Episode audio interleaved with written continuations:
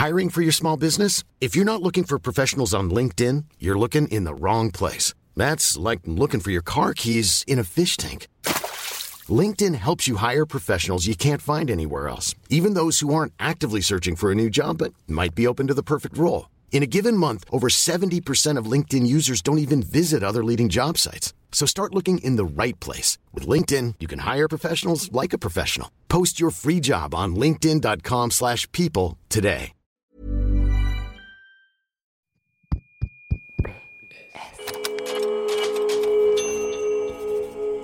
Postscriptum. Le podcast qui ouvre un nouveau dialogue.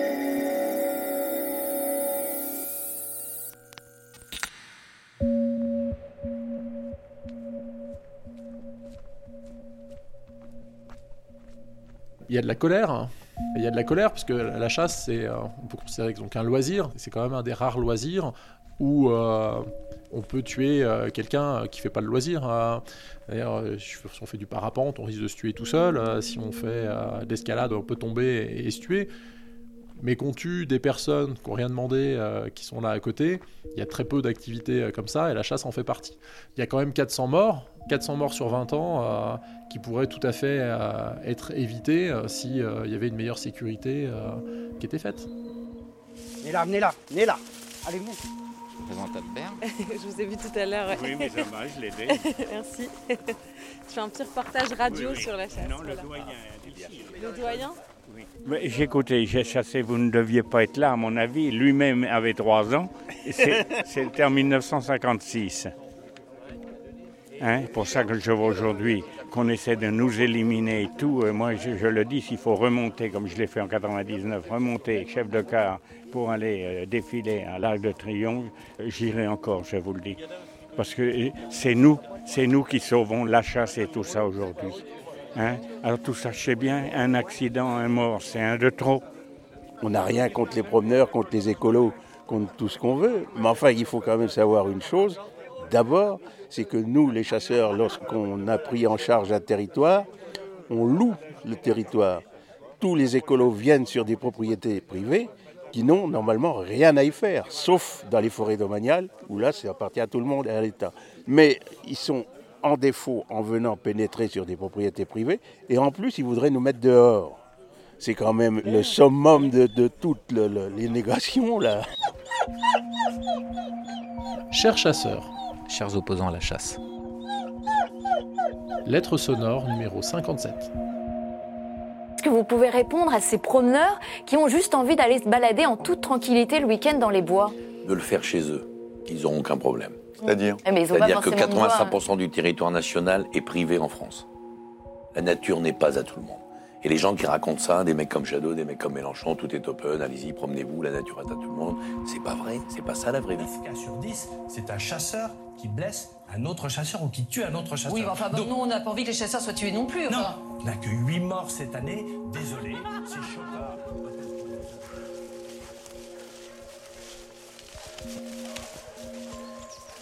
Depuis septembre dernier, les accidents de chasse font régulièrement la une. Pendant la saison 2021-2022, ce loisir a coûté la vie à 8 personnes, dont deux non-chasseurs. C'est un mort de plus que la saison précédente, mais c'est beaucoup moins qu'il y a 20 ans où la chasse n'était pas autant réglementée. Aujourd'hui en France, ils sont un peu plus d'un million de chasseurs actifs. En 2018, le président Macron avait divisé par deux le prix du permis de chasse, de 400 à 200 euros.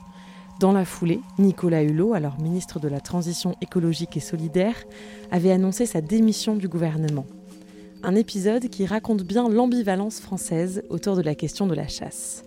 Chasseurs et écologistes semblent irréconciliables sur plusieurs questions. Le bien-être animal, le rôle de l'homme dans la régulation de certaines espèces, la sécurité et la quiétude des promeneurs, mais surtout la question du partage du territoire. À qui appartient la nature? La nature peut-elle être privatisée ou doit-elle rester un bien commun? Dans cet épisode, nous avons voulu croiser ces deux mondes qui partagent le même amour de la forêt, mais qui ne parviennent pas à dialoguer. Alice a rencontré David, un randonneur haut savoyard qui a fondé une association et qui a acheté un terrain en pleine forêt pour l'interdire à la chasse. Moi, Charlie, j'ai chaussé mes bottes et j'ai rejoint un groupe de chasseurs dans Lyon, en Bourgogne. Nous sommes au cœur de la forêt du domaine de Fumerolles, un lundi matin, et c'est l'ouverture de la saison pour une quarantaine de chasseurs, dont deux femmes, tous menés par Émeric, le responsable de la chasse. Tu m'enregistres là? Ouais, je t'enregistre. Dans la forêt, un grand cerf regardait par la fenêtre. Un lapin venir à lui s'exprimait ainsi Cerf, cerf, ouvre-moi, ou le chasseur m'attrapera. Lapin, lapin, entrez bien, Allez, s'il vous plaît Bonjour à tous, normalement j'ai vu tout le monde. Donc, on a une rentrée de sangliers aux friches, donc qui vient des petits sapins. J'ai descendu la route de, des Kénos, enfin du petit port ce matin, je n'avais rien. David a descendu la route un petit peu plus tard et il a une rentrée de sangliers. Voilà. D'accord, donc vous avez trois chefs de ligne. Aujourd'hui, nous avons Janie qui est là, Michel avec Jean-Claude, c'est à peu près la même ligne, mais vous allez prendre chacun une équipe avec vous. Et vous avez Serge. Ok? Donc vous allez placer les gars sur vos lignes à vous, vous savez très bien que vous allez tirer derrière. Hein avant de venir à la sécurité, je vais vous dire ce qu'on tire aujourd'hui. Vous tirez tous les sangliers, sauf une maman avec des marcassins derrière. Donc une maman suitée. Une lait suitée, vous ne tirez pas, d'accord? Je ne veux pas de petits sangliers de moins de 25 kg au tableau. Je vous le répète, c'est pas pour la venaison, c'est juste pour les tiques, d'accord? Tous les autres sangliers, vous pouvez tirer. Il y a quelque chose qui ressort toujours, c'est l'angle des 30 degrés. Ok? Il y en a qui ne le font pas, qui font à peu près.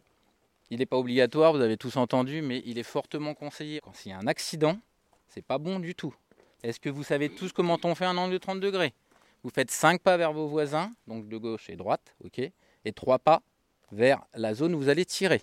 Vous le matérialisez, une branche ou ce que vous voulez, ou comme Aurélien, euh, des petits jalons euh. Ok Merci.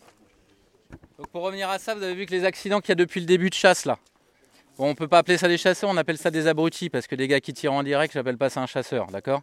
Donc il faut être propre, il faut faire très attention à ce qu'on fait. Vous êtes bien d'accord, les gars? Ok Je compte sur vous là-dessus. Fin de track, c'est simple, vous déchargez votre arme et c'est fini. Vous mettez l'arme en sécurité, après, c'est parfait comme ça. L'alcool doit être consommé avec modération le midi et sans abus.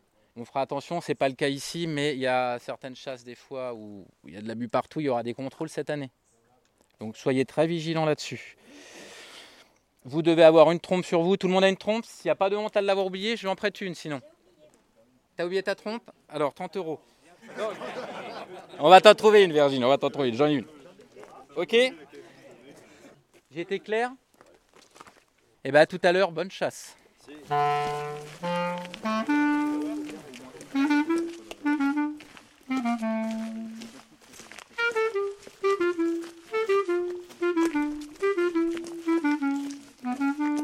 Sinon, là, au niveau chasseur, on est 35 chasseurs. Dans ces 35 chasseurs, il y aura 10 trackers. Donc, c'est nous qui allons pousser le gibier avec les chiens. Et il y avait 25 postés. Les postés attendent. Ils sont sur une ligne avec des consignes de sécurité ou tirés. Donc, souvent, c'est derrière. C'est vraiment des postes où les gars sont très loin les uns des autres. Donc, il n'y a pas de, c'est pas de l'abattage. Le gibier a sa chance. On va peut-être le voir à midi. Il n'y aura peut-être rien, mais c'est pas grave.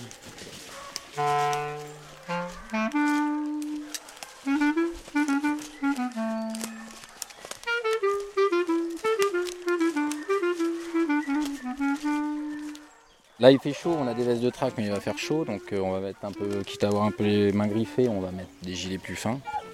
Orange. Tout est orange. C'est bien fluo, faut qu'on se voie, tout simplement. Il est obligatoire. Ouais, le schéma départemental, c'est obligatoire d'avoir un, dispositif fluorescent.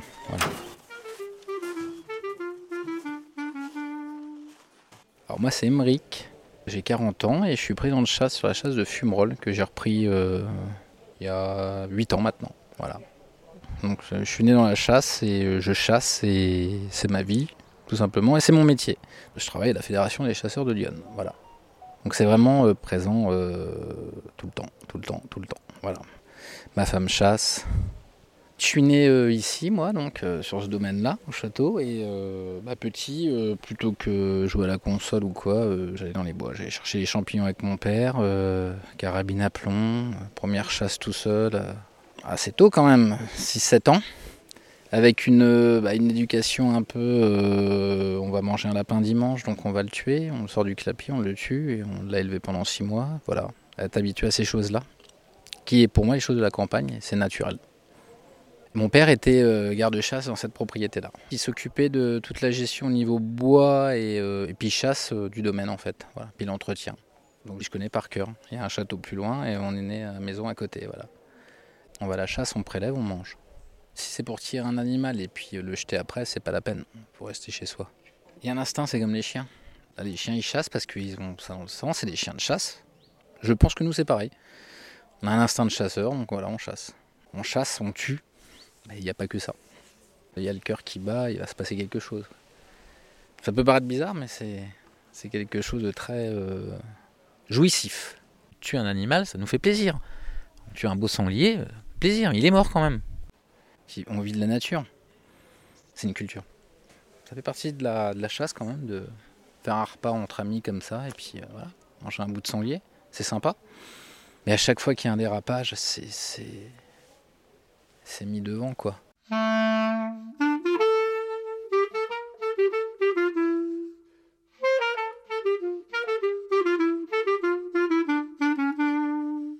Accident de chasse ce week-end. Les faits se sont déroulés sur la commune de Pommier dans le Beaujolais. Une femme de 33 ans se promenait avec ses deux enfants de 7 et 10 ans. Ils ont été touchés aux jambes par des plombs. Information révélée par le progrès.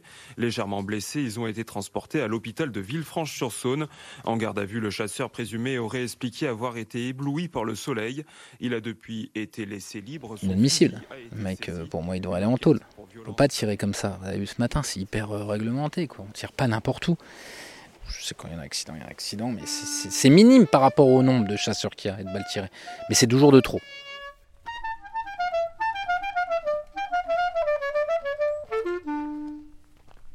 Donc là, on est au bout de la vallée de Montremont, qui est une vallée euh, de la commune de Thône, une euh, vallée un peu encaissée, avec un torrent qui passe qui s'appelle le Malnan, des pentes euh, assez serrées, beaucoup de forêts, euh, quelques habitations et euh, des magnifiques couleurs d'automne, hein. du vert vraiment foncé, hein, des, résineux jusqu'au vert clair, un peu de jaune, un peu de, rouge, d'orange. C'est vraiment magnifique. Je m'appelle David Roche, j'ai 44 ans, j'habite près de Thône, en Haute-Savoie, et je suis le président de l'association Forêt Vivante. On peut monter jusqu'à la Tournette depuis ici. C'est le plus haut sommet euh, aux alentours, donc euh, assez, assez impressionnant, avec euh, des falaises en haut. donc là, on a 840 mètres d'altitude et on va jusqu'à, je sais plus, 2004 ou 2700 mètres environ. Faut savoir marcher, comme ils disent, euh, savoir mettre un pied devant l'autre, comme ils disent euh, les anciens d'ici. Et vous, vous êtes euh, un randonneur. Randonneur en moyenne montagne. J'aime bien les balades où il n'y a pas trop de monde, parce que je suis un peu ours, où on entend juste les oiseaux, euh, le bruit du vent dans les branches. On sent l'odeur de la, de la mousse. C'est des balades qui me plaisent, qui me permettent de m'évader. Que j'ai pas eu euh, en tant que citadin au départ. hein. D'essayer de, de retrouver ça un petit peu là. Parce que vous, vous avez grandi en ville. Moi j'ai grandi sur Annecy, ouais. Mes parents sont de là-bas, donc même si euh, les grands-parents sont d'un- d'une origine euh, campagnarde, moi j'ai grandi en ville, ouais. Et je suis venu m'installer euh, tardivement euh, à la campagne une fois adulte. Cher chasseur, ton activité me pose problème pour plusieurs raisons. D'abord parce que je me sens pas en sécurité quand je me balade dans la nature. Difficile de profiter sereinement d'un moment en famille quand on entend les détonations ou les chiens aux alentours, avec en tête les derniers faits divers liés à la chasse. Du coup, ça me fait un peu grimacer quand je vois ces fameux panneaux Partageons la nature, qui m'expliquent que vous pouvez pratiquer votre loisir une bonne partie de la semaine, avec souvent les mercredis, week-ends et jours fériés inclus. On arrive pourtant bien à cohabiter entre randonneurs, vététistes, cavaliers, ramasseurs de champignons. Mais avec les chasseurs, euh, pas possible. Des chasseurs, j'en côtoie, j'en avais dans, ma famille, hein, des oncles chasseurs. euh, donc euh, voilà, au début, j'étais assez loin de ça en tant que citadin. Après, c'est la famille qu'on voyait pas tous les jours, mais euh, on avait euh, les repas. Je me rappelle euh, les souvenirs qui remontent déjà, c'est culinaire, hein, c'est de manger du, sanglier. quand on est enfant, bah, c'est fort, c'est pas très bon. Quand on grandit un peu, on peut commencer à apprécier du cerf, du faisan. voilà, de temps en temps, tomber sur un plomb à l'intérieur en mangeant son faisan. Après, c'était effectivement une joyeuse bande de copains qui picolaient pas mal, qui mangeaient bien, enfin qui aimaient bien faire la fête. le souvenir enfant, c'était pas quelque chose de spécialement négatif. La bascule ça a vraiment été euh, ces deux morts qu'il y a eu euh, en Haute-Savoie, dans des endroits où, on va se balader. Alors le premier accident, c'était euh, quelqu'un qui faisait son footing en couple dans la forêt du Semnoz, et l'homme s'est pris une balle, une balle perdue dans la tête. De ce que j'en sais, c'était un jeune chasseur qui, en revenant vers la voiture, a vu un sanglier passer, qui est reparti. Il était avec un groupe, il est reparti. Il a tiré euh, en identifiant mal sa cible, ou en tout cas en visant mal, je ne sais pas le détail exactement. Et euh, bah voilà, cette, personne a pris une balle perdue et, euh, est mort dans les bras de sa femme au milieu de la forêt. Donc à l'époque, j'habitais vers mais c'est la forêt qui joue Stancy, donc c'est un quart d'heure, un quart d'heure, une demi-heure de la maison. Et c'est une forêt proche dans laquelle, en sortant du boulot, parfois on allait se balader, ou avec retrouver des copains qui sont sur Annecy, on partait se balader là-bas. C'est vraiment un, lieu où, derrière, on imagine que euh, on aurait pu être à cette place-là. Puis le deuxième accident, c'était euh, euh, vers Morzine, donc un vététiste qui faisait une descente. Pourtant, en VTT sanglier, logiquement, pas de risque de confusion. Et pourtant, confusion. Et voilà, c'était un restaurateur anglais de Morzine qui s'est pris une balle aussi et est décédé sur le coup ou dans les heures qui suivaient ça. On était deux mois avant quasiment euh, sur, sur chemin euh, là-bas, enfin très proche en tout cas, à faire une randonnée. Là, ça aurait pu être moi, quoi. C'était lui, c'était juste un coup de pas de peau, mais ça aurait pu être moi à la place. Il y a de la colère, hein. puis quand même de la, de la crainte après, euh, c'est-à-dire qu'on on y repense en allant se balader et j'ai pas envie d'avoir peur quand je vais me balader. Voilà, je, profite. On est dans un coin magnifique, je veux pouvoir aller me balader un peu quand je veux sans me dire, bah voilà, là, pendant trois mois, euh, ça va être compliqué. Il euh, faut que je regarde s'il y a des chasseurs, s'il n'y a pas de chasseurs. Peut-être que je mette un gilet, il faut que je mette des clochettes. Et puis bah, mes enfants, bah non, avec les enfants, on va pas y aller parce que je considère que c'est trop risqué. Euh. bah, voilà, donc ça fait quand même une limitation de la liberté et ça m'empêche de profiter de la forêt qui est un bien commun. Et à chaque fois qu'il y a ces accidents, bah, ça suscite de l'émotion. Et on voit que bah, ça apparaît dans les journaux, que derrière, ça en parle à la machine à café et puis ça s'estompe derrière. Voilà. Et le même drame se reproduit deux ans, trois ans plus tard, et on dit mais qu'est-ce qui avait bougé depuis la dernière fois? Ben, En fait, euh, rien, et on refait ça. Et du coup, on regarde l'historique et on se dit ben, ça fait ça depuis des années et il n'y a, a, rien qui bouge, euh, c'est toujours bloqué. Et, euh, c'est à chaque fois, on revient sur l'irresponsabilité d'un chasseur en particulier, et qui d'un coup se fait en général lynché par les pouvoirs publics, qui se fait lâcher par sa fédération de chasse aussi, et euh, ça en reste là. Comme si c'était à chaque fois une individualité qui a mal fait les choses, et non pas un système qui produit des individualités qui euh, font mal les choses. Le premier, c'était redescendu aussi, j'ai fait comme tout le monde, euh, j'ai vu ça, et d'émotion sur le coup, c'est reparti. Deuxième, j'ai dit non, c'est plus possible, et là, l'émotion, n'est pas redescendue, je dis là, faut agir.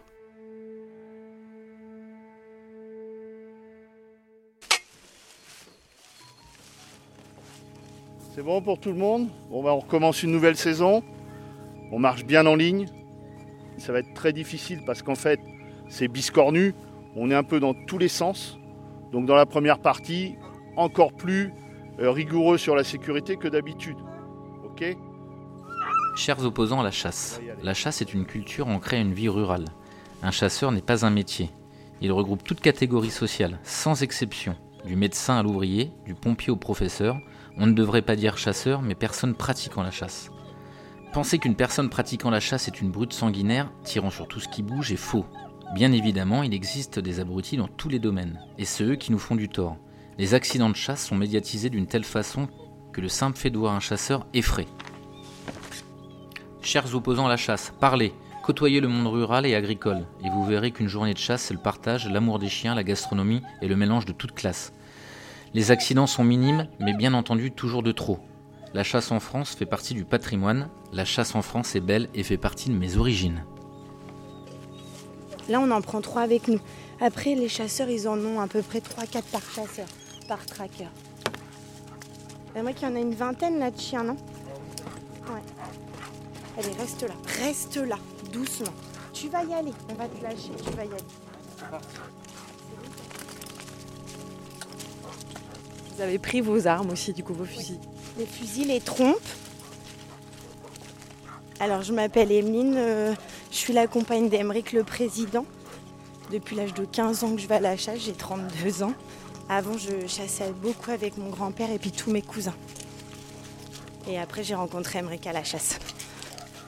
Je suis infirmière à l'hôpital à Auxerre et euh, ne travaillant que la nuit, en fait, je profite des lundis, euh, enfin le matin. La plupart du temps, je chasse que la matinée. Et après l'après-midi, parce qu'après, il y a tout le rangement à faire du repas du midi, nettoyer les tables. Oh, aïe, aïe, doucement. Donc je range tout, je m'occupe du rangement, tout ça et tout. Et puis après, euh, je vais récupérer les filles à l'école. Après, c'est la vie de maman qui reprend. après la chasse. Un rythme de vie à prendre, mais ça se fait bien. Moi, j'ai euh, donc commencé en fait, euh, étant toute gamine, en fait, mon grand-père qui était boucher, il nous emmenait en fait à la chasse tous les dimanches. J'ai deux cousins qui venaient à chaque fois avec nous. Au départ, bon bah moi j'étais gamine, je le suivais, puis après bah, il nous a fait passer notre permis de chasse. Il nous a offert nos premiers fusils, alors qu'on a des parents qui sont non chasseurs. Mais en fait, ça a sauté une génération à chaque fois. Et puis après, j'ai connu donc Emmerich à cette chasse-là euh, avec mon grand-père. Et maintenant, là, notre petite fille, elle a 7 ans. Alors cette année, elle a été pratiquement tous les dimanches de petit gibier avec Emmerich. Elle marche beaucoup, elle aime bien. Elle suit beaucoup notre petite chienne, notre petite sétère. Elle adore être avec elle. Puis être avec papa, c'est aussi un moment de complicité où ils sont que tous les deux. Et moi qui fais plein de choses avec les filles. C'est un peu des petites campagnardes. On a plein d'animaux à la maison, on a des chevaux, des canards. Enfin, elles sont à fond là-dedans.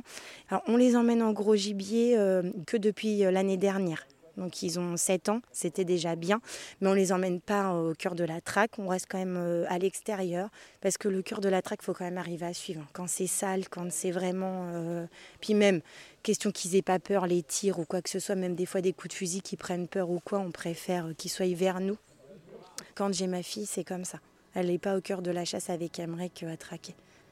Elles, elles aimeraient euh, venir, euh, c'est-à-dire qu'il n'y aurait pas d'école, elles seraient là tous les lundis avec nous à la chasse. hein. Même cette ambiance qu'on a, parce qu'on parle de la chasse, mais à côté de ça, il y a aussi une ambiance familiale, enfin de copains. Euh, reste là, arrête. Rocky, hein? Je peux le lâcher? On attend mieux. Rocky, viens On attend que tout le monde se place bien sur la ligne. Et après, nous, on va partir. Une fois que le coup de trompe sera donné, ça veut dire qu'on pourra tous partir en ligne et ça sera le début de la traque. Donc on pourra armer nos carabines ou nos fusils et puis après traquer euh, le bois.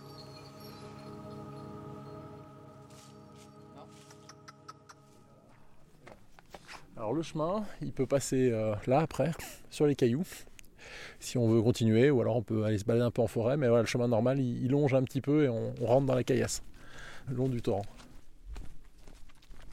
On a de la forêt sur euh, toute la première partie, puis après avec euh, l'altitude, euh, ça disparaît pour faire place à, quelques champs, puis après un monde plus minéral. Mais là on est dans une forêt, c'est le royaume du cerf par exemple. C'est un bon endroit pour venir écouter le brame du cerf. Ça va être la saison, là, l'automne, donc euh, voilà, on peut euh, à la tombée de la nuit euh, écouter, écouter ça, c'est assez impressionnant. Puis bah, forcément des renards, des blaireaux, je pense des sangliers, je n'ai pas vu, mais j'imagine des sangliers aussi. Quand on arrive plus haut sur la tournette, bah, on peut voir des, des chamois et des bouquetins, notamment dans les rochers.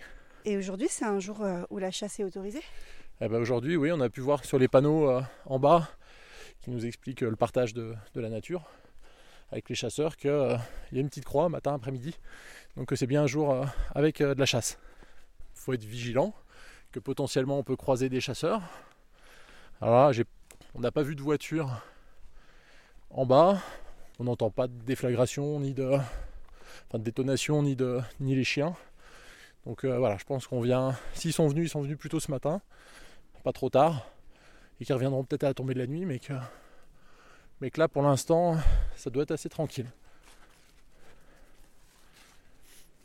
Euh, S'il y avait des voitures euh, en bas, de chasseurs, compagnie, euh, j'aurais peut-être pas attaqué cette randonnée-là, je serais allé euh, dans un autre secteur de la vallée, un peu plus loin pour m'éloigner. Et je préfère rester prudent. Je ne fais pas confiance au monde de la chasse pour m'offrir les conditions de cohabiter avec eux dans le même lieu.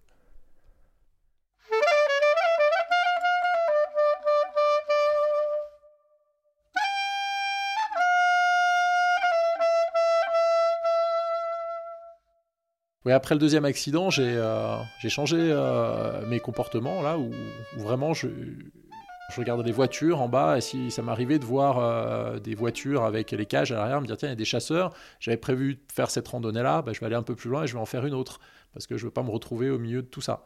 Des moments où c'était marqué chasse en cours aussi. Donc on arrive et le chemin est privatisé de fait. Ils préviennent hein, simplement. Après, euh, comme ils disent, c'est chacun prend ses responsabilités. Si vous voulez aller là- là-dessus, vous pouvez y aller, mais voilà, faites gaffe. Et même un maire qui a maintenant obligé les, euh, les gens à, avoir un, gilet jaune pour aller se balader en forêt sous peine d'amende, maire chasseur d'ailleurs. À la base, normalement, c'est aux chasseurs de faire attention et de, faire en sorte que ça se passe bien. Et donc là, on, inverse la, la charge en disant voilà, bah, s'il y a eu un accident, c'est que la personne, elle était imprudente. Elle est venue à un endroit où il fallait pas, euh, alors qu'il y avait de la chasse en cours. Nous, les sentiers, ils partent dans tous les sens. euh, même s'ils mettent un panneau à un endroit, on peut toujours arriver par un autre endroit qui n'est pas signalé. Ça m'arrivait euh, à quelques reprises de, changer euh, mes plans et de pas aller me balader là où j'avais prévu pour éviter une zone de chasse. Il y a une privatisation de fait de la forêt, d'un bien commun, qui, à mon sens, est excessive.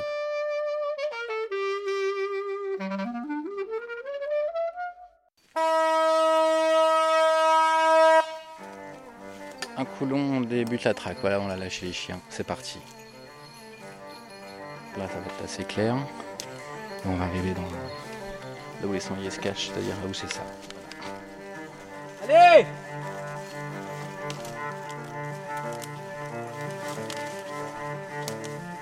Donc là, on suit les chiens, c'est ça? Là, on traque. On les chiens. Mais là, les chiens, on les voit plus par contre. Sont- On les entend.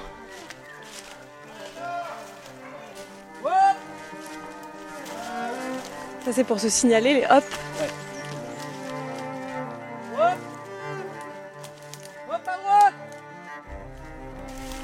On marche carrément dans les ronces.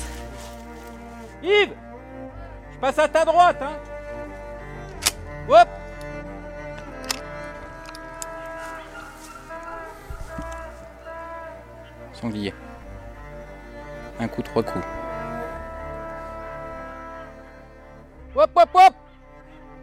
Voilà, par exemple, là, ils sont là, nous, on n'a plus personne là. Voilà, s'il y a un sanglier qui sort là, on pourrait le tirer. Ça, c'est au ferme, là. C'est-à-dire que le sanglier s'est arrêté et il peut blesser les chiens. Ils vont le finir soit au couteau, soit au, à la carabine. En un coup, c'est bon, en un tir, après. On va le savoir avec la trompe. On va voir si ça taillote. Il est pas mort. Ah, il est mort. On répète, que tout le monde le sache. Un sanglier de mort.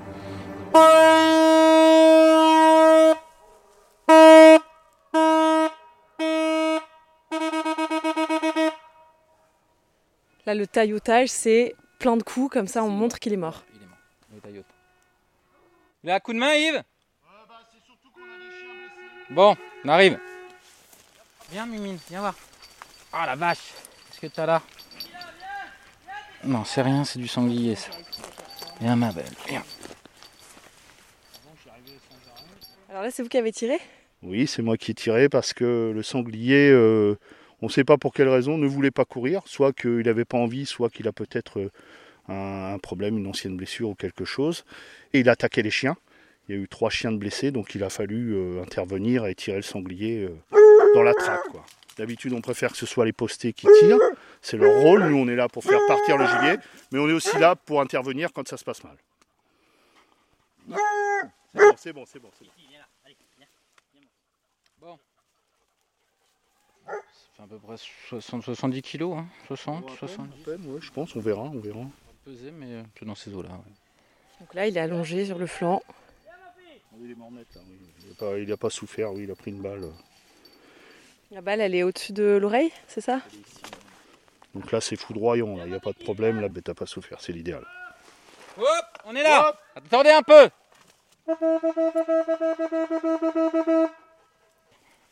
On va le baguer, on va le tirer. T'as des bons vieux, Rémi? Normalement. On est On combien coche Le 17. 17. Octobre, le 17. Donc là, on lui met un petit bracelet, c'est ça, au sanglier? Alors, on va lui apposer un dispositif de marquage. Là, je coche le mois et le jour du mois. Donc là, on est le 17 octobre. La fédération nous attribue un certain nombre de, de bracelets selon les densités de gibier qu'il y a et la superficie de notre territoire.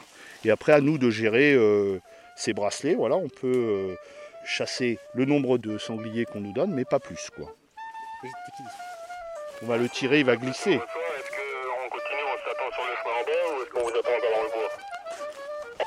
Euh, nous, on doit sortir le sanglier là, donc si vous voulez bien, on se retrouve sur le chemin Pierré dans 5 minutes.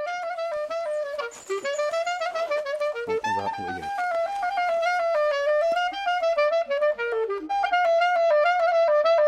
Chers chasseurs, réguler les populations de sangliers qui causent quelques dégâts, ça pourrait se discuter. Mais pourquoi alors chasser les tourterelles des bois et bien d'autres espèces qui sont en déclin Ou lâcher des millions de faisans et de perdrix?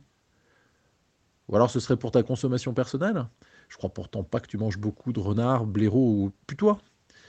La société évolue, chers chasseurs, mais le monde de la chasse ne suit, à mon avis, malheureusement pas le mouvement. La chasse à court, le déterrage, les conditions d'élevage des faisans, la chasse en enclos, les conditions de vie des chiens de chasse, etc. Ça vous fait pas mal de casseroles pour une seule activité. La formation au tir, elle est pas bonne. Euh, on n'a pas besoin d'être un tireur d'élite euh, pour être chasseur. Il faut vraiment être assez basique euh, pour avoir son permis de chasse. Peut-être qu'il faudrait que les gens sachent mieux tirer.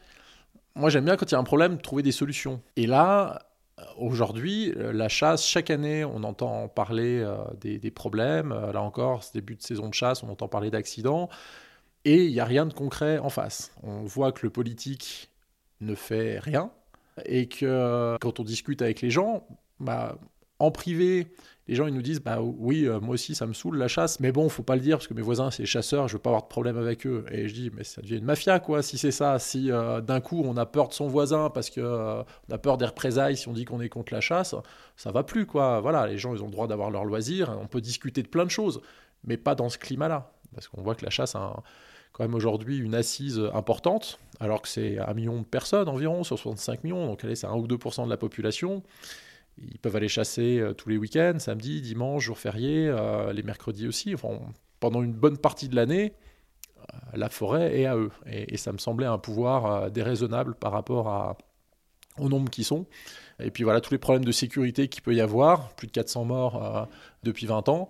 Tous ces sujets-là sont inentendables d'un point de vue politique. La- le monde de la chasse a un lobby puissant, ils sont très bien organisés, il y a la fédération nationale, régionale, départementale, etc. Il y a tout ce qu'il faut pour qu'ils aient un lobby puissant qui est entendu face à des associations qui euh, ont jamais gain de cause sur le sujet. Donc voilà, bah, si on ne peut pas attendre du politique euh, qui change la loi, il faut le faire euh, nous avec les moyens qu'on a. Et le seul moyen qu'on a trouvé pour faire bouger les choses, c'est d'acheter un terrain et sur le terrain dire voilà, chez moi plus de chasse. Et si un jour il y a un compromis qui se crée, on pourra en discuter. Mais pour l'instant, il n'y a pas de compromis. Ils veulent tout. Bah, chez nous, ils n'auront rien. Euh, donc on a monté euh, Forêt Vivante, notre association. On a trouvé un- donc un terrain sur le bon coin, euh, parce qu'on est, euh, on est des, pas issus du monde de la forêt, donc on ne savait pas où chercher euh, des parcelles. On a appris euh, derrière qu'il y avait des bourses euh, forestières, qu'il y avait des sites spécialisés, etc. Mais le premier réflexe a été d'aller voir sur le bon coin, rubrique immobilier, terrain ou autre, et là, boum, voilà, forêt de 10 hectares à vendre à Thônes. Bah, on habite à Thônes, ça tombe bien, hein, et on a appelé le propriétaire. C'était pas un anti-chasse euh, particulièrement, c'était pas un pro-chasse non plus. Il trouvait la démarche euh, intéressante et on lui a expliqué que bah, n'avait pas un radis et qu'il fallait trouver euh, les, les 20 000 euros quelque part, qu'on allait sans doute en avoir pour un petit moment, qu'on savait pas si ça allait marcher ou pas. Et il a dit bah, ok, je vous laisse un peu de temps, on, fait une vente longue sur six mois et on fait un point au milieu et puis vous essayez. hein. Voilà. Bah, du coup, on se met en marche, on lance une campagne de financement participatif sur Hello Asso. On fait un peu de pub euh, sur Facebook. On a mis, euh, je sais plus, un billet de 20 ou 30 euros euh, pour essayer de toucher les gens du coin. Et à partir de là, voilà, premier article, l'essor savoyard qui vient nous voir, intéressé par le projet.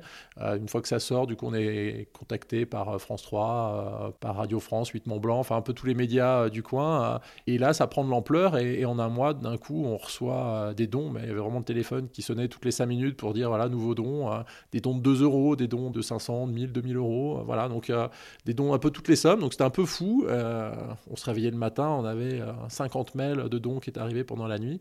On vendait ça en disant, on considère que la forêt c'est un bien commun, et si la forêt est un bien commun, bah, il faut que ça appartienne à tout le monde. Donc on achète en commun la forêt et elle nous appartient. Et après on en fera ce qu'on veut. Et le législateur, bah, il dit ce qu'il veut derrière. Nous on s'en fiche, on fait ce qu'on veut dans notre forêt.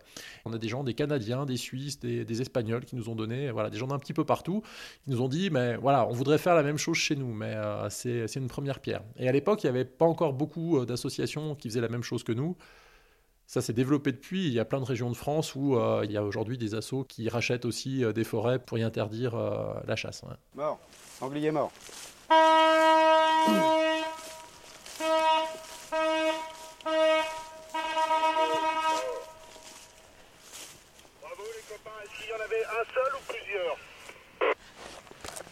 Sanglier.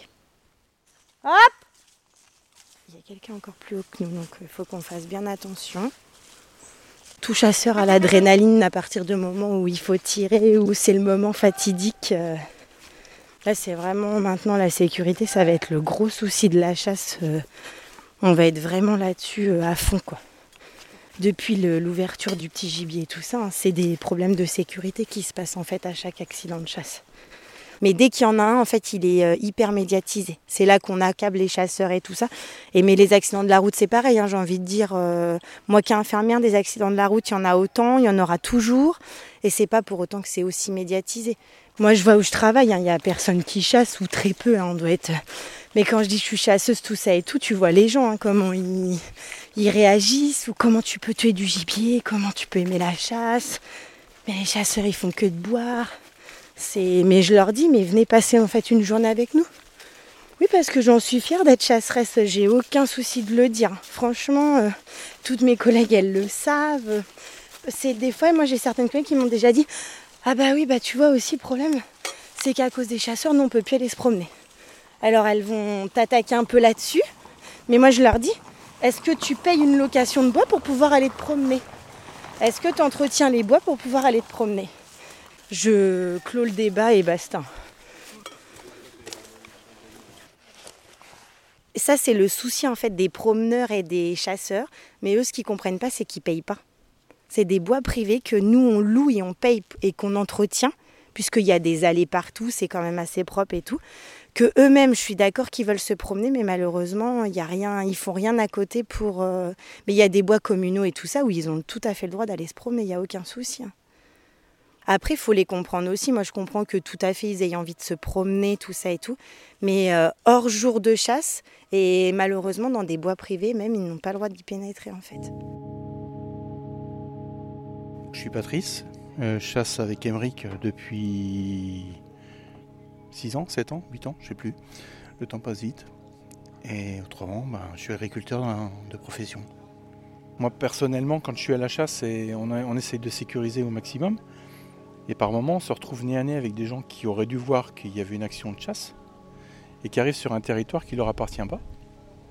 C'est un domaine privé qui est loué à une personne qui anime un groupe de chasse.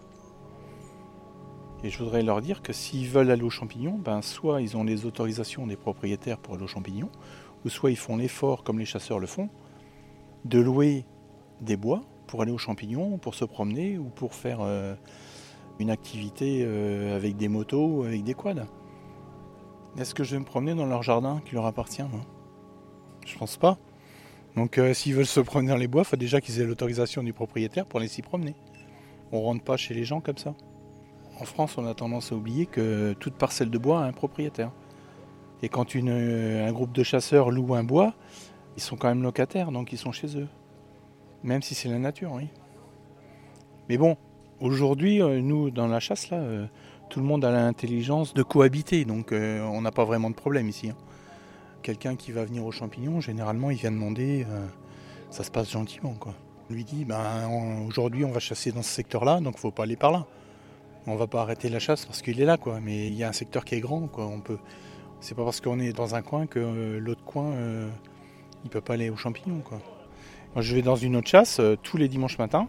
Les VTT viennent voir le groupe de chasseurs en disant aujourd'hui vous chassez où? Ça se passe euh, intelligemment et les chasseurs disent ben aujourd'hui on va là, donc vous pouvez aller de ce côté-là. Et ça se passe comme ça et ça se passe très bien. Il faut se parler, comme dans beaucoup de choses. hein.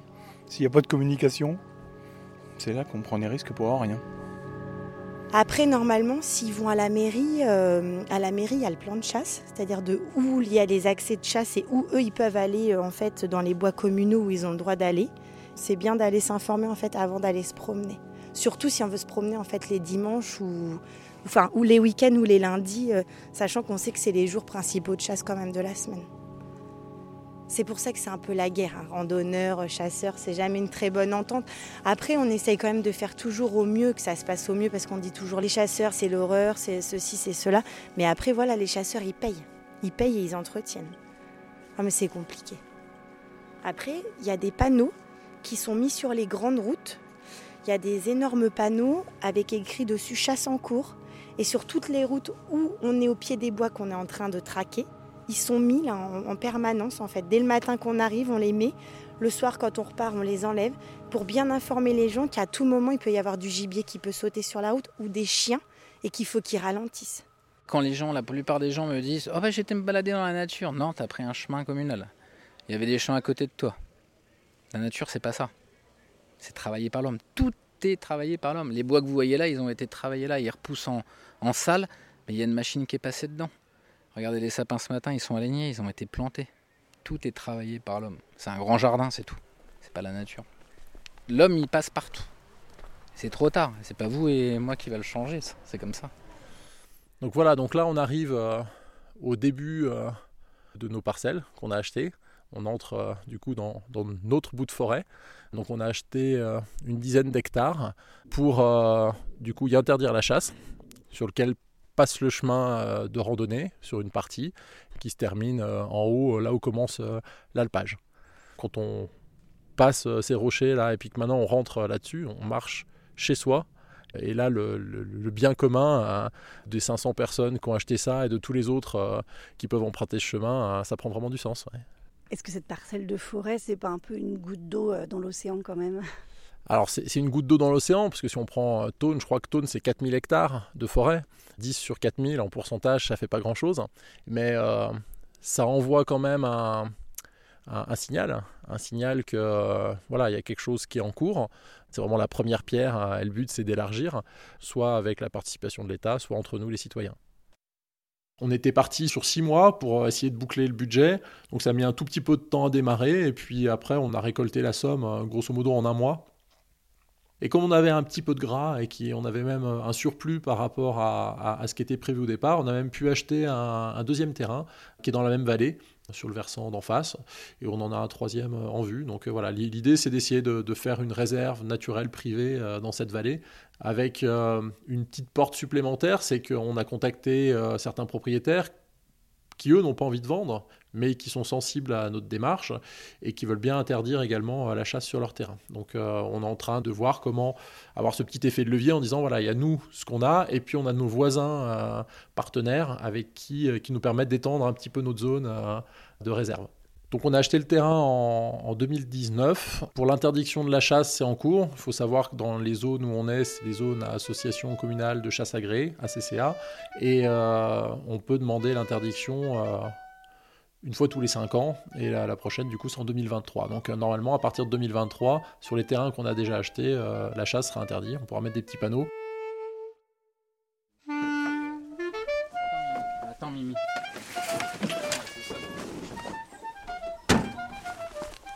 Voilà. Donc les zones non chassées, c'est bien, mais euh, une zone non chassée, un sanglier, par exemple, si ici on ne chasse pas, vous voyez, il y a pas mal de ronces et tout ça, je chasse pas une année, les sangliers vont avoir la tranquillité, ils vont arriver. Et là, ça, bah, ça se reproduit, ça se reproduit, après ça sort, il faut qu'ils mangent. Ça reste un cochon, hein. Un sanglier, c'est un cochon, donc ça mange beaucoup, donc euh, il faut réguler. Là, je connais bien le département de Lyon, une année sans réguler, ah bah là, les agriculteurs, vous allez les voir monter hein, à la préfecture, hein. mais ça va être impossible si on régule pas le sanglier. Donc si l'homme il est partout, on peut pas dire à l'heure actuelle, oh bah on va donner la pilule au sanglier, ou ils vont se réguler tout seuls, ou c'est le loup qui va les manger, euh, revenons à- comme avant. Non, c'est pas possible. Là, on a tiré un mâle ce matin, et ce qu'on appelle une bête qu'il faut prélever, c'est euh, un sanglier de 30 kg, c'est parfait pour la gestion. On tire un jeune. On fait notre boulot de régulateur en fait. Et je suis certain qu'il faut réguler les animaux, sinon ça serait le grand euh, n'importe quoi. On voit un agriculteur par exemple qui a du dégât, il fait un dossier de dégâts à la Fédération des chasseurs de Lyon et euh, il sera indemnisé. Euh, Il y a un expert qui vient, qui regarde bien que c'est des dégâts de sanglier, un estimateur d'ailleurs ça s'appelle. L'estimateur va venir voir à peu près la surface et puis par rapport au prix des denrées, bah, ils seront remboursés là-dessus. Voilà. Par l'argent des cotisations des chasseurs, voilà. Et puis des bracelets, tout ça, ça sert à tout ça, voilà. Voilà. C'est bon, Émeric, tes chiens, tout ça On fait un petit briefing euh, des, des trackers? Ça marche On a réellement quelques espèces qu'on a besoin de réguler, c'est vrai, euh, parce que euh, voilà, il y a, ça, a tendance à pulluler et que la cohabitation avec l'homme se fait mal, comme le sanglier par exemple, dans un coin où il y a des champs de maïs. euh, voilà. Mais si on prend le canton de Genève, qui est pas très loin de chez nous, la, la chasse y est interdite depuis, je crois, les années 70. Il n'y a pas des hordes de sangliers qui déboulent sur Genève, en tout cas, j'ai jamais entendu parler. Il y a quelques prélèvements qui sont faits par euh, des gardes forestiers euh, assermentés, et ça se passe très bien. Donc euh, je pense que ce serait tout à fait transposable chez nous. Tous les écolos qui se réclament, qui ne savent même pas faire la différence entre deux essences d'arbres dans le bois, on ne les a jamais vus à venir entretenir des chemins ou venir euh, éviter que les sangliers ne viennent détruire les champs de maïs ou autres. Et tout. Le pire dans les écolos, sont des gens qui habitent la ville ou euh, la périphérie et qui croient, en ayant euh, 50 mètres carrés de pelouse, connaître la nature. Mais c'est pas ça la nature, du tout. Justement, avec la prédation qu'on fait et la régulation, l'équilibre est un petit peu respecté. Quand il y a une surpopulation, que ce soit de n'importe quelle espèce, c'est jamais bon. Ça se termine toujours en maladie et par la destruction totale. C'est toujours comme ça que ça se termine.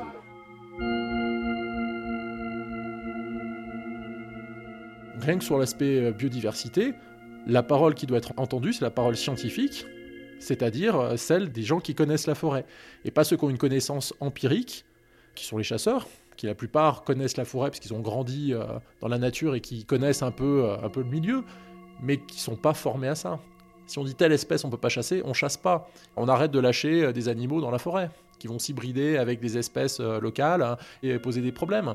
Aujourd'hui, on parle de cochons gliés, euh, par exemple. voilà, donc c'est des cochons qu'à une époque on avait le droit de faire des lâchers, c'est plus le cas aujourd'hui. Mais on est toujours après coup, c'est-à-dire ils jouent un petit peu aux apprentis sorciers et derrière, bah, ça pose problème. Et ils se présentent comme les sauveurs, c'est-à-dire que oui, il y a trop de sangliers. Nous, les chasseurs, on est indispensables parce que sinon, ça va faire trop de dégâts aux cultures. Vous allez rentrer dans un sanglier en pleine nuit en voiture. Et voilà, ça va être le chaos. Donc, il y a besoin de nous.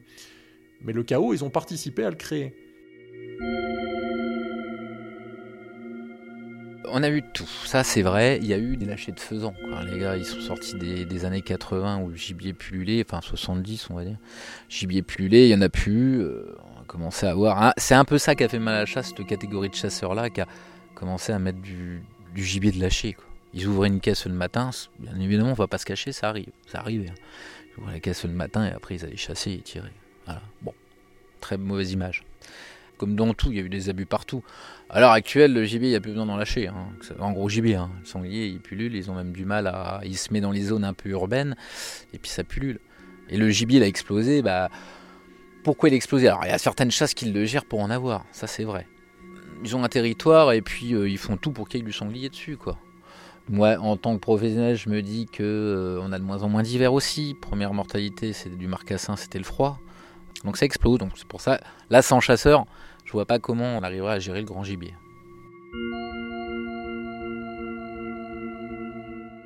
C'est de l'ordre du caprice, là, voilà, c'est je veux, euh, je veux, comme un enfant, euh, voilà, je veux chasser le putois, je veux euh, aller chasser euh, pendant un mois de plus, et le gouvernement cède. J'aimerais bien savoir pourquoi c'est si intouchable, parce que malgré tout, on parle d'un million de personnes qui chassent sur 60 millions, c'est pas rien, d'accord, c'est peut-être le petit pourcentage dans les élections. Mais malgré tout, voilà, dans les années 70, je crois qu'il y avait 3 millions de chasseurs, il n'y en a plus qu'un million, ça baisse régulièrement.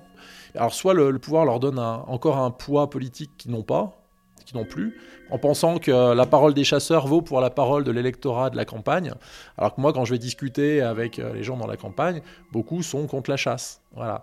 Que ce soit même des forestiers qui m'ont dit qu'ils étaient contre les chasseurs, des simples euh, citoyens qui veulent juste se balader et qui veulent pas entendre des tirs et des chiens euh, là-dedans. Certains éleveurs qui ont perdu un troupeau à cause des chiens de chasse, un troupeau de moutons, mais tous sous le couvert de l'anonymat. Il me dit Je veux bien vous en parler, mais euh, faut pas qu'on sache que c'est moi. Je veux bien vous faire un don, mais il faut me garantir que mon nom il va pas apparaître pour que mon voisin il sache pas que j'ai donné à votre association pour interdire la chasse. Donc je pense que le politique il a cette vision, d'un son point de vue central à Paris, que le, le chasseur représente la campagne, alors que c'est pas du tout le cas. Pense vraiment qu'il y a des lobbies, il y a du copinage, et puis il y a un certain nombre de chasseurs euh, parmi des postes haut placés. Euh, on prend euh, Monsieur Larcher euh, au Sénat, qui est un chasseur. Dans les conseils municipaux, bah il y a un certain nombre de conseils municipaux, il y a souvent un chasseur, et comme c'est lui qui gueule le plus fort, souvent, on va pas trop à l'encontre, donc on ne veut pas se fâcher au sein du conseil municipal et on n'y touche pas. Et c'est pour ça que ça bouge pas. Il y a quand même toujours une sorte d'aristocratie de la chasse, hein, donc euh, il y a quand même des gens euh, importants, des grands patrons, des capitaines d'industrie qui chassent. Euh, on voit que quand Macron reçoit des chefs d'État étrangers puis qu'il les emmène faire une chasse en forêt de Fontainebleau, c'est plus Monsieur Macron, c'est Louis XIV, quoi. On a l'impression de revenir à, à ça. Donc il y a quand même un peu cette tradition de vieille chasse française aristocratique aussi, qui fait que c'est défendu par, je pense, quand même quelques puissants. Alors moi, mon cousin, il est maçon. David, euh, il est maraîcher. Il est maraîcher à son compte. Pierrot, c'est pareil, il a son compte, il a une boîte euh, de SOS anti-nuisible. Rémi, il est agriculteur euh, sur Sommes-Caisse, donc juste à côté de chez nous. Yves, il vient d'être à la retraite, il travaille à la SNCF. En fait, il y a un peu tous les corps de métier. Et puis, bah, Manu, il est maçon aussi à son compte. Moi, ce que j'aurais voulu, c'est que l'État euh, légifère et dise la pratique de la chasse telle qu'elle est faite aujourd'hui euh, n'est plus adaptée. On va changer quelques points, on va faire un volet sécurité, dire il faut avoir plus de 18 ans pour aller chasser, il faut être à jeun, voilà, on ne peut pas accepter qu'il y ait une goutte d'alcool, il faut avoir une formation au tir qui soit supérieure à ce qu'elle est aujourd'hui, il faut des visites médicales euh, plus poussées que ce soit sur la vue, sur les réflexes, sur euh, quoi que ce soit, pour avoir leur permis. Et puis après, un volet partage de la nature, en disant, dans le week-end, il y a au moins un jour sur deux où il n'y a pas de chasse. Et puis euh, dans la semaine, euh, bah, les mercredis, il n'y a pas de chasse, il y a les enfants. Et après, ils se débrouillent entre les autres jours de la semaine et puis un jour de week-end. Déjà ça, ça aurait été euh, quelque chose de plus équitable. Et puis le volet biodiversité, à dire on chasse pas n'importe quoi. En France, on chasse plus de 60 espèces d'animaux. C'est le double de la majorité des autres pays européens. Parmi les 30 propositions du rapport sur la sécurisation euh, de la chasse, il y a celle donc d'interdire l'alcool et les stupéfiants pendant les parties de chasse. Les sénateurs écrivent qu'actuellement chasser en état d'ébriété n'est pas formellement interdit. Dans leur proposition numéro 12, ils euh, demandent donc d'interdire l'alcool et les stupéfiants lors de la chasse, d'aligner le taux d'alcool. Alors, je trouve que les- le, le contrôle euh, d'alcoolémie, on va dire, si ça peut rassurer les gens, pourquoi pas? Mais euh, je trouve que c'est un peu une, une atteinte parce que j'ai jamais vu un chasseur, moi, en 25 ans de chasse, complètement bourré à la chasse. Voilà. Il y a souvent des repas où c'est une bonne bouffe et tout ça. Il y a du vin qui passe, ça fait partie de la France, le vin, comme la chasse, je le répète. Mais je, moi, en tant que président de chasse, je n'ai jamais vu une personne sous aller à la chasse. Chez nous, c'est impossible et j'ai jamais vu ça ailleurs non plus. Ça existe très peu, quoi. C'est une image qui est donnée aux chasseurs. Alors, je pense que cette image, j'essaye toujours de me poser la question pourquoi on dit ça? Peut-être que dans les années 70-80, quand il y avait encore ces fratries qui allaient beaucoup au petit gibier, les gueuletons de famille, peut-être qu'il y avait des gens qui sortaient, qui allaient au petit gibier, qui étaient voilà, je- j'essaye d'imaginer, mais maintenant la chasse elle est tellement encadrée, c'est que ça rentre à la cabane, les gars boivent un petit coup parce que ça reste un repas et tout ça qu'on partage. L'après-midi ils repartent, après c'est des gens qui viennent la plupart, euh, il y en a qui ont une heure de route, il y en a une demi-heure de route. Euh, S'il n'y a pas la peur d'avoir un fusil avec de l'alcool, il y a la peur après du, gendarme parce qu'on conduit quoi. C'est une image qu'on donne aux chasseurs. Euh, Dites-moi, donnez-moi des cas, il doit y en avoir, mais je voudrais qu'on me montre, voilà, cette équipe de chasseurs, elle est bourrée tous les week-ends et elle tire sur tout ce qui bouge. Qu'on me montre. Alors, je pense ce qui va arriver, c'est qu'on va avoir des contrôles d'alcoolémie pour les chasseurs.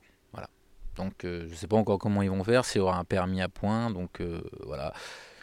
C'est. euh, Il y a une phrase que mon père il dit toujours il dit on a vécu les bonnes années parce que. Et Michel Sardou l'a dit il n'y a pas longtemps aussi il fait dans les années 70 on pouvait rouler bourré et. voilà, bon. Un peu plus de liberté. Je dis pas qu'il faut, faut boire pour aller à la chasse et boire en conduisant, mais toutes ces histoires de points et de finir, personne n'aura le permis de conduire, plus personne n'aura le permis de chasse, quoi. Voilà. Je mets mon arme qui est bien déchargée sous housse pour qu'après on puisse la remettre dans la voiture, puisque toute arme qui va dans une voiture doit être déchargée et en housse, obligatoirement fermée. Attends ma nénette, restez là les filles. Restez là, restez là. Là, en fait, on se déshabille et tout ça. Et puis après, entre trackers, on va juste euh, là-bas entre nous, un petit peu bah, pour débriefer de la matinée qui s'est passée. Et puis après, on retourne à la cabane pour déjeuner. Voilà. Voilà nos matinées de chasse. Depuis la nuit des temps, l'homme a été euh, chasseur-cueilleur. Et donc, c'est un petit peu euh, continuer toute cette logique de vie. C'est tout. Et puis, euh, tuer un animal qui était libre toute sa vie.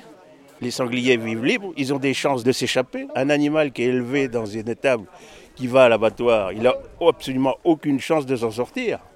Tandis qu'un sanglier qui a un peu de chance de tomber sur un chasseur maladroit, et eh ben, il est sauvé. C'est toujours un plaisir, ah oui, oui. Et puis quand on entend des menées de chiens, quand on entend... On a les poils tout debout sur les bras, ça... ouais. On est content d'abattre un animal euh, un peu hors du commun ou des choses comme ça. Et puis voilà, c'est tout. Puis si on le manque ou des choses comme ça, ben, on se chambre entre nous.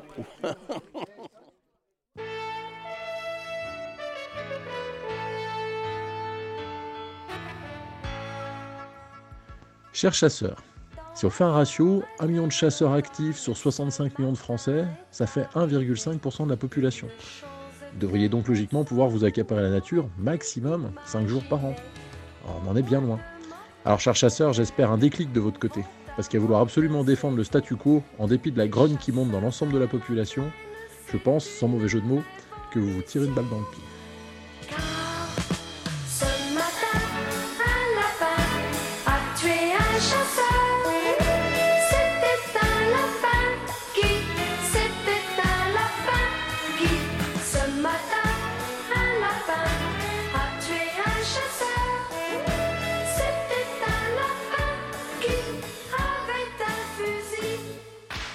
J'aimerais euh, vraiment qu'il puisse y avoir une table ronde avec des chasseurs, euh, d'autres usagers de la nature, et qu'il euh, y ait vraiment une volonté de chaque côté de faire un pas vers l'autre.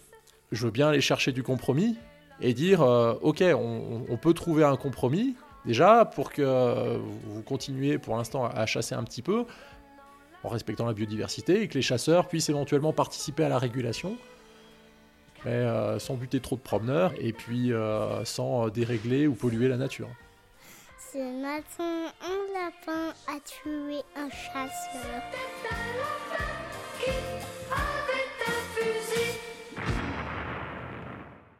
Vous venez d'écouter un épisode de Postscriptum, le podcast qui ouvre un nouveau dialogue. Si cet épisode vous a plu, n'hésitez pas à aller écouter Cher Loup.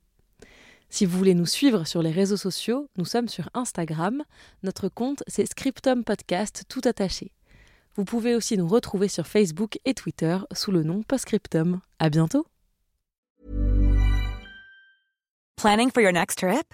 Elevate your travel style with Quince. Quince has all the jet-setting essentials you'll want for your next getaway, like European linen, premium luggage options, buttery soft Italian leather bags, and so much more. And is all priced at 50 to 80% less than similar brands. Plus, Quince only works with factories that use safe and ethical manufacturing practices.